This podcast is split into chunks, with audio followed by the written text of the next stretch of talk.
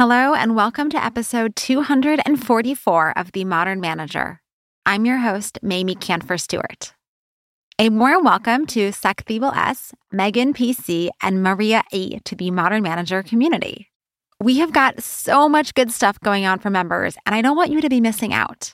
There's a members only podcast feed where you get extended interviews with guests, a Slack community where you can ask questions and get support from like minded managers, and access to amazing guest bonuses and special offers.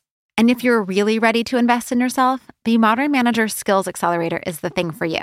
With more than 50 audio lessons on a wide range of management topics, plus one on one asynchronous coaching with me, you will have the support needed to help you develop your knowledge and skills to truly be a rockstar manager. You can learn more about membership and the Skills Accelerator at themodernmanager.com slash join. Today's guest is Ranjay Gulati, he is the author of the book Deep Purpose The Heart and Soul of High Performance Companies. He's also an educator and researcher who is passionate about how to unlock organizational and individual potential. Ranjay and I talk about purpose, what organizational purpose is and isn't, why it's so powerful when done right, how to connect individual purpose to the organization, and the magic that happens when you go from satisfied employees to truly inspired ones. Now, here's the conversation. You're listening to The Modern Manager, a podcast dedicated to helping you be a rock star boss with a thriving team. Whether you're looking to upgrade your meetings, cultivate your team, or grow as a leader, this podcast is for you. Now, here's your host, Mamie Kanfer Stewart. Thank you so much for joining me today, Ranjay. I'm really excited to talk about purpose. This is a concept that is very near and dear to me as well. I know it is for you, but also for me because I come from a family business that is very purpose driven. So it was helpful to learn about what you've been learning about how purpose is an important factor and how purpose can bring a business to life. So welcome to the show. Well, thank you. I'm uh, pleased to be here. So thank you for having me. All right. So let's just start with the setting the stage of what is a company purpose and why do businesses and organizations in general need to have one that's that's a compelling purpose? So let's think about it. The word purpose actually comes from individual level purpose, right? The word is not used really for organizations still relatively recently in time. But for thousands of years, people have been con- contemplating what purpose means. For an individual purpose, my favorite definition, which William Damon, a Stanford psychologist, came up with was it's a stable and generalized intention to accomplish something that is both meaningful to the self and of consequence to the world beyond the self. Meaningful to the self and beyond the self. Now, the idea can be translated into for organizations. Now, one thing I want to start off by telling you is, Mamie, is that I learned is that purpose is not a purpose statement people get fixated saying, oh, that means having a mission statement. No, it's much bigger than that. A statement just is kind of a representation of what the idea behind it is. So purpose is bigger than a purpose statement. So can you maybe give us some examples of like what purpose might be for a business and and kind of just just yeah, what is, what what does it sound like when we say this is our purpose? So, you know, it's confusing because you read a Microsoft purpose statement or you read a Etsy purpose statement or you read a Bühler purpose statement and the statement itself might say like for EY it's building a better working world, right? Or Bühler's innovations for a better world. Doesn't tell you anything really. You might even say what a generic statement. Maybe they could have done a better job. But I think the idea is what are the ideas be underneath that? And what you discover is beneath that is a real clear why statement. You see, people are clear about what they want to do, which is the strategy, the vision, the tactics. They also are sometimes sometimes clear about how they want to do it. What is their organization, the culture, the structure they want to put in place? The why question seems like an indulgence. Like, who cares about why? I know what to do. I know how to do it. So let's go do it. The why question forces you to think hard about the what and how. So I think we have a logical precursor question that says, okay, why do we choose to exist? What are the markets we want to serve?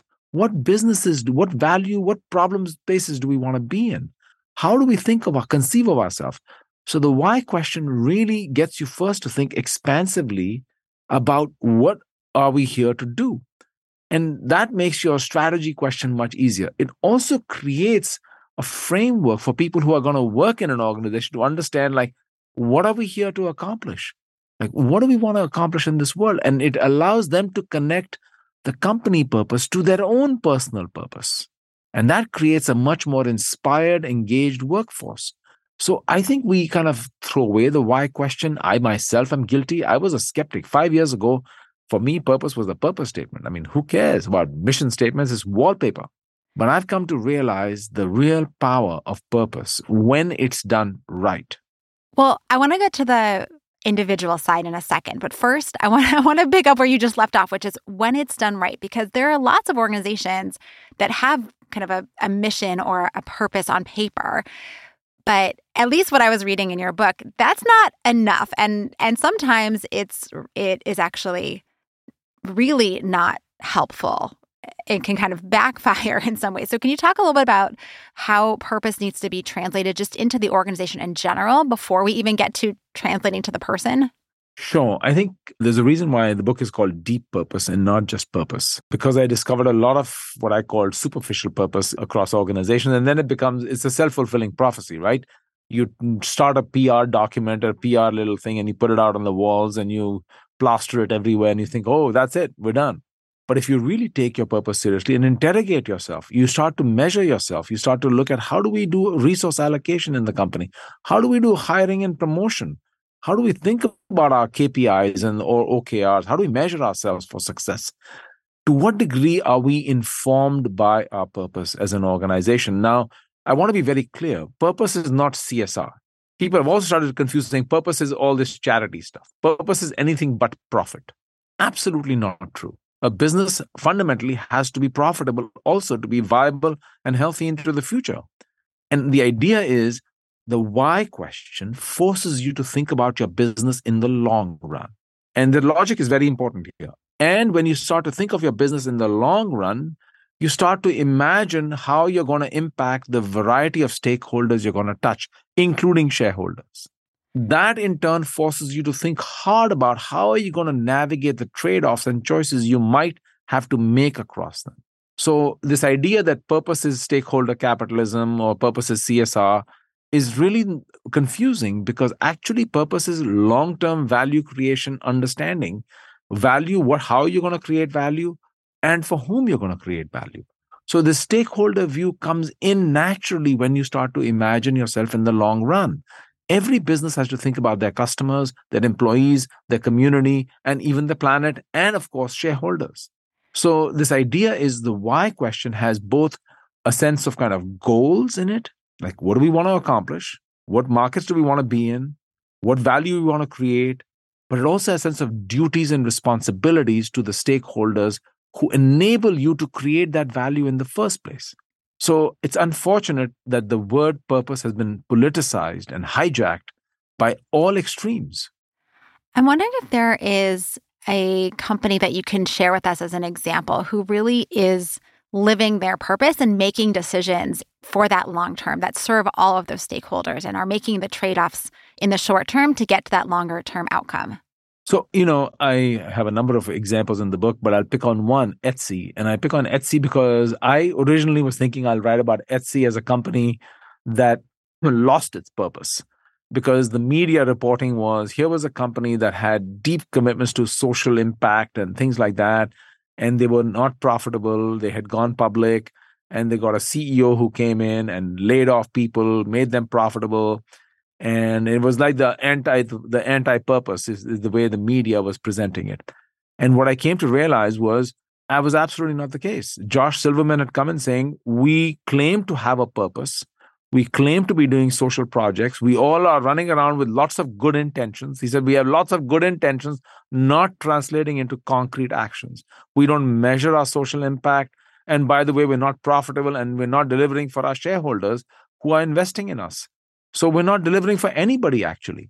We ha- have a cloak of goodness around us, but we're not really doing anything with it. But when he came in and he started to say, first thing, we got to be financially viable. So we got to right size the organization. It was like, oh my God, you're the dark side of uh, capitalism. But the moment they had kind of right sized the organization, they said, let's also look at our social impact. We're going to measure it. We're going to have three things. We're going to issue a social impact report. We're not going to do four or five. We're going to do three things and do them really well diversity, equity, and inclusion. We're going to focus on sustainability and we're going to focus on the impact, seller economics impact. We, we are a marketplace for sellers. Are we doing a good job for them? And then we have our financial reporting. So we need to be financially strong and viable while delivering measurable social impact for the communities and stakeholders we want to serve. We're not going to do everything for everybody. We're not here to save every aspect of society. We're going to say there are three things we're going to do. And, and I, if you look at their story, it's amazing. And in the process, they also then refreshed their purpose. So what was interesting was they were they were a B Corp. They were trying to say we're all goody goody, but they were not really showing measurable impact on anything.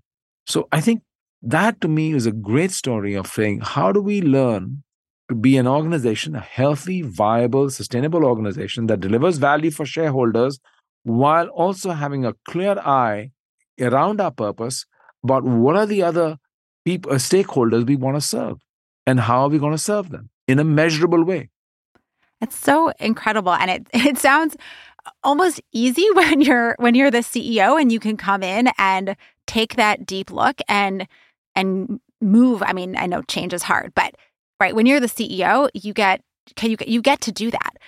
And I know a lot of people listening right now are like, I am not the CEO of my company, or maybe I am. But if you're not, what are some of the things that managers can do at all levels of an organization to either start creating purpose or start creating an energy for revisiting what their purpose is, or to do it on a smaller level, just with their own team if they don't have the ability to shift the whole organization? So I think the first thing we have to remember, remember is that most of us don't think about our own personal purpose. Maybe we wait too long. I'll speak for myself. I my big regret is I wish I had thought about my purpose much soon, much quicker, much earlier. But I didn't. I was busy. I was like, okay, one day when I retire, I'll be sitting in a in my rocking chair on my front porch and I'll think about my purpose. And that's like it's never too early to think about your purpose. And and I think what purpose does, it forces us to prioritize our own lives and ask ourselves, like, what am I doing? Why am I doing it? And what is my impact likely to be? Why should we wait till we're 75 to think about our legacy, even? So it makes us much more intentional with our life and what we're doing because we ask ourselves the why question. Mark Twain once said, right? The two most important days in your life are the day you were born and the day you figured out why you were born. And and there's, there's so many stories of legendary people who, once they got to the why question, it really clarified their own purpose, if you will. So the first thing to do is you unlock human beings when you help them think about their own purpose. So that's first for ourselves and for the people who work for us. The second piece I think is much harder, which is we always we have this kind of I'll tell you a short anecdote here maybe to illustrate this point. So my mother had a fashion business. She was passionate. She was in love with what she did. That was her purpose.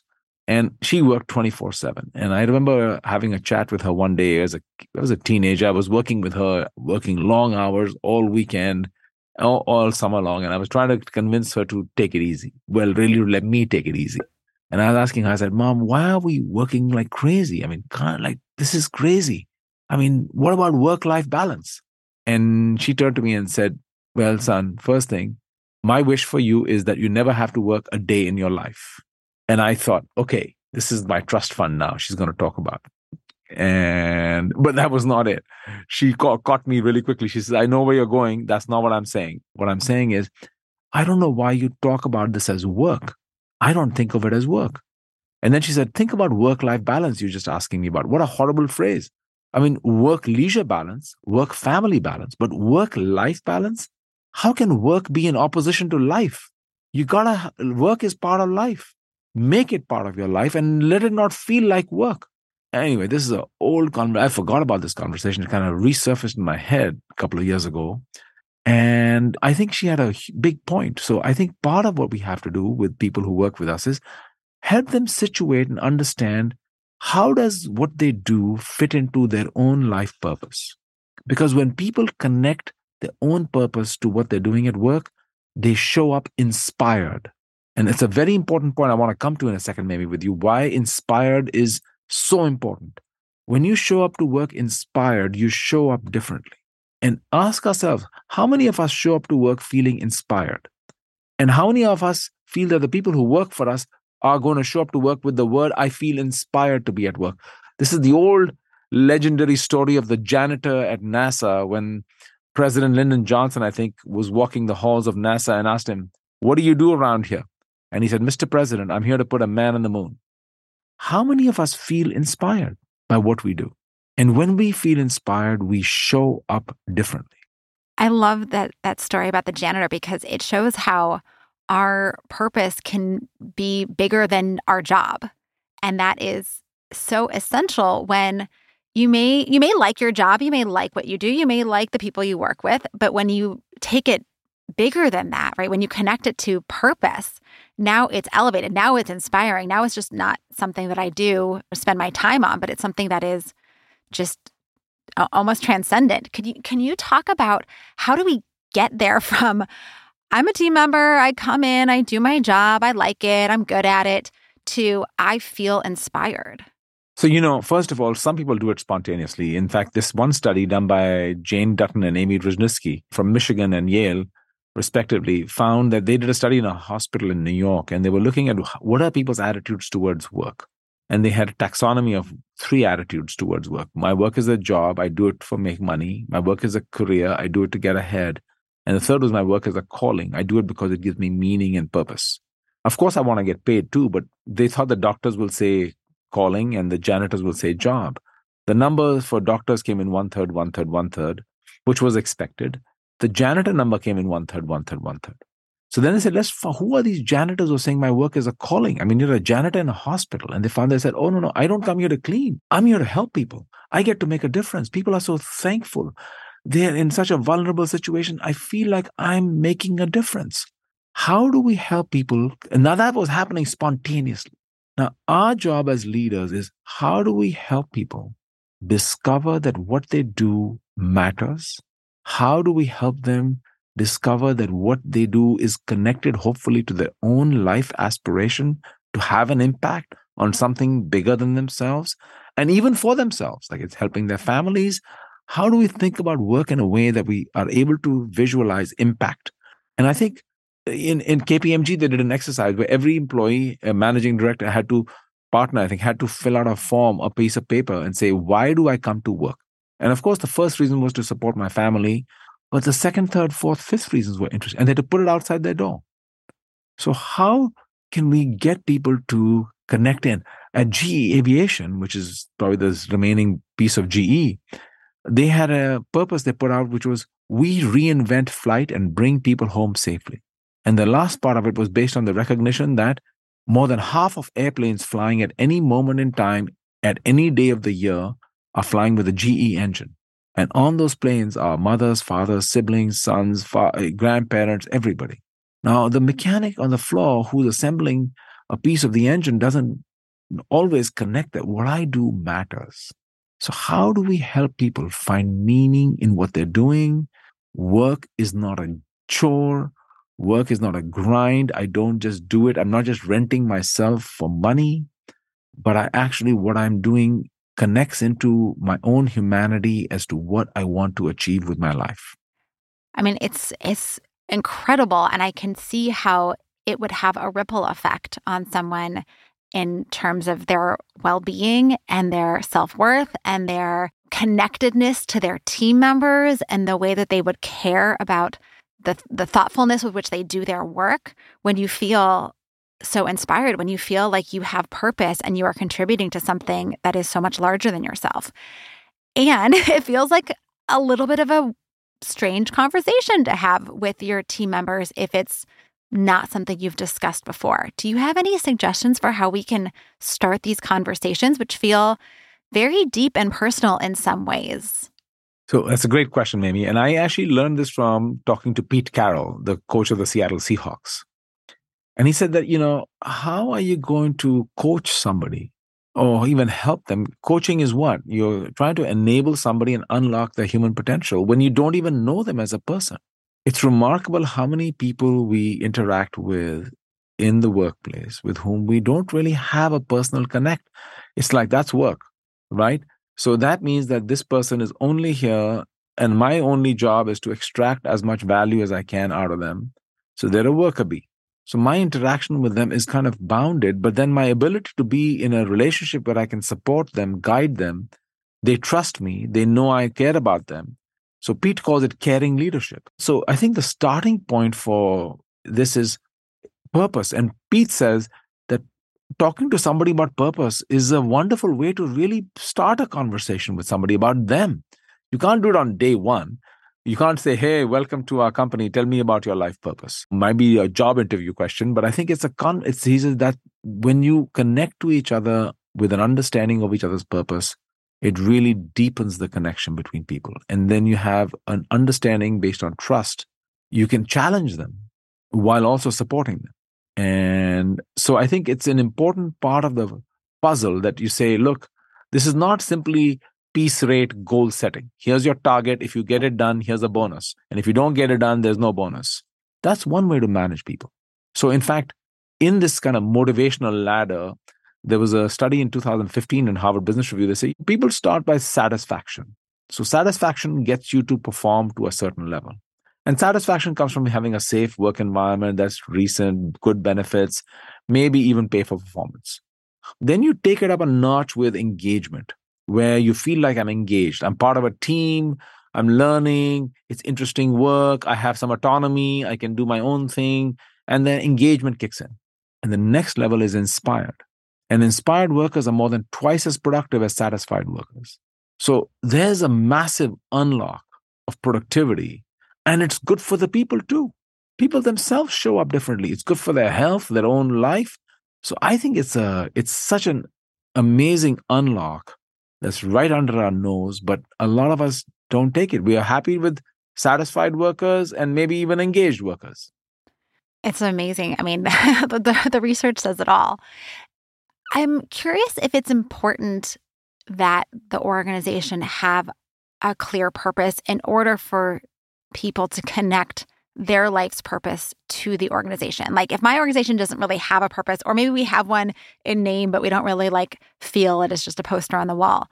Does that matter? Will that will that get in the way of me as a manager having these kinds of conversations with my team? Or or it doesn't it doesn't really matter because it's not about the organization. It's really just about the person.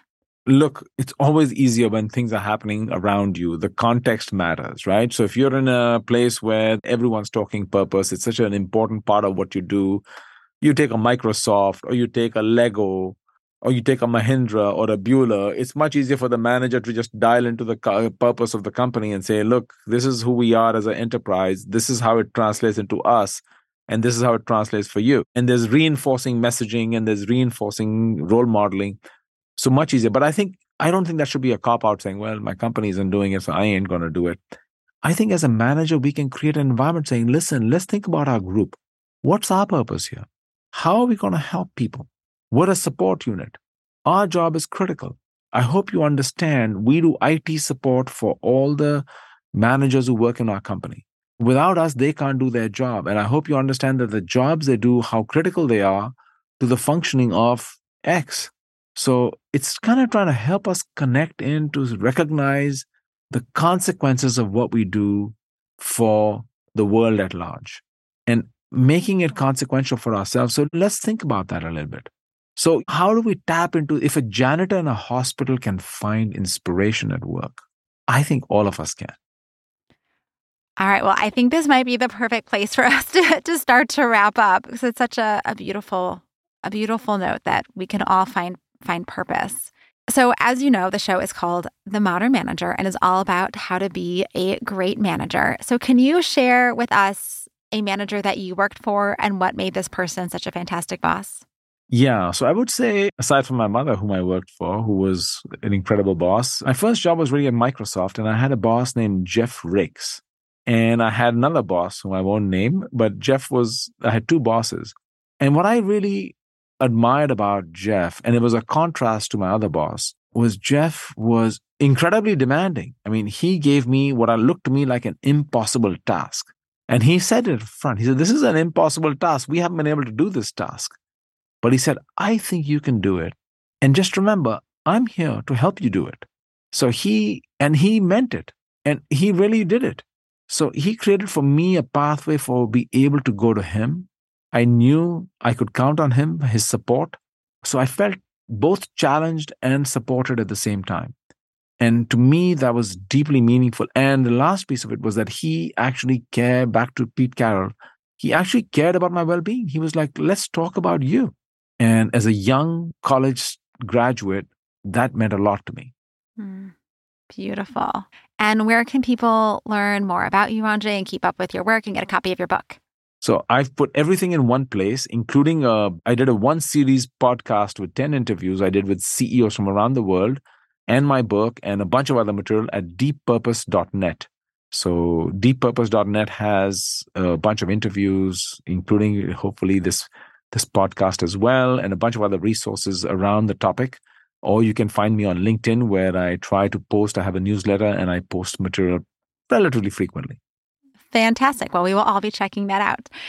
Thank you so much for sharing today and just inspiring me to to revisit my own life's purpose and to get even greater clarity on why I do what I do. So thank you. It's really, really wonderful.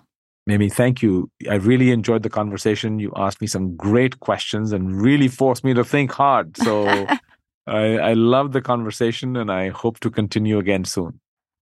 Ranjay is giving away three copies of his book, Deep Purpose The Heart and Soul of High Performance Companies, to patron level members of the Modern Manager community.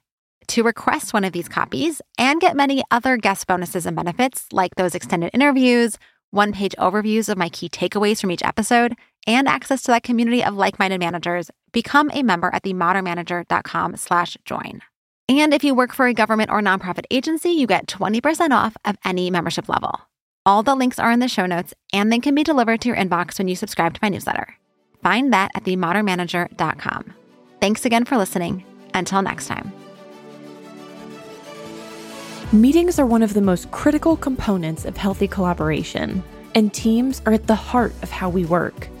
Meeteor helps you use your time in meetings productively, build healthy relationships with your colleagues, and move work forward.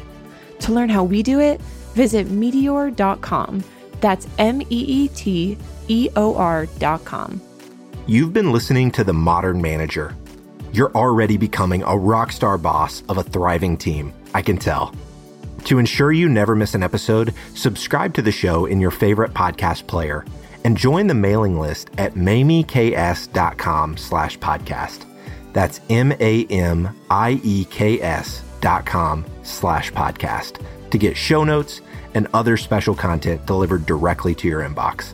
Thank you so much for listening. Until next time.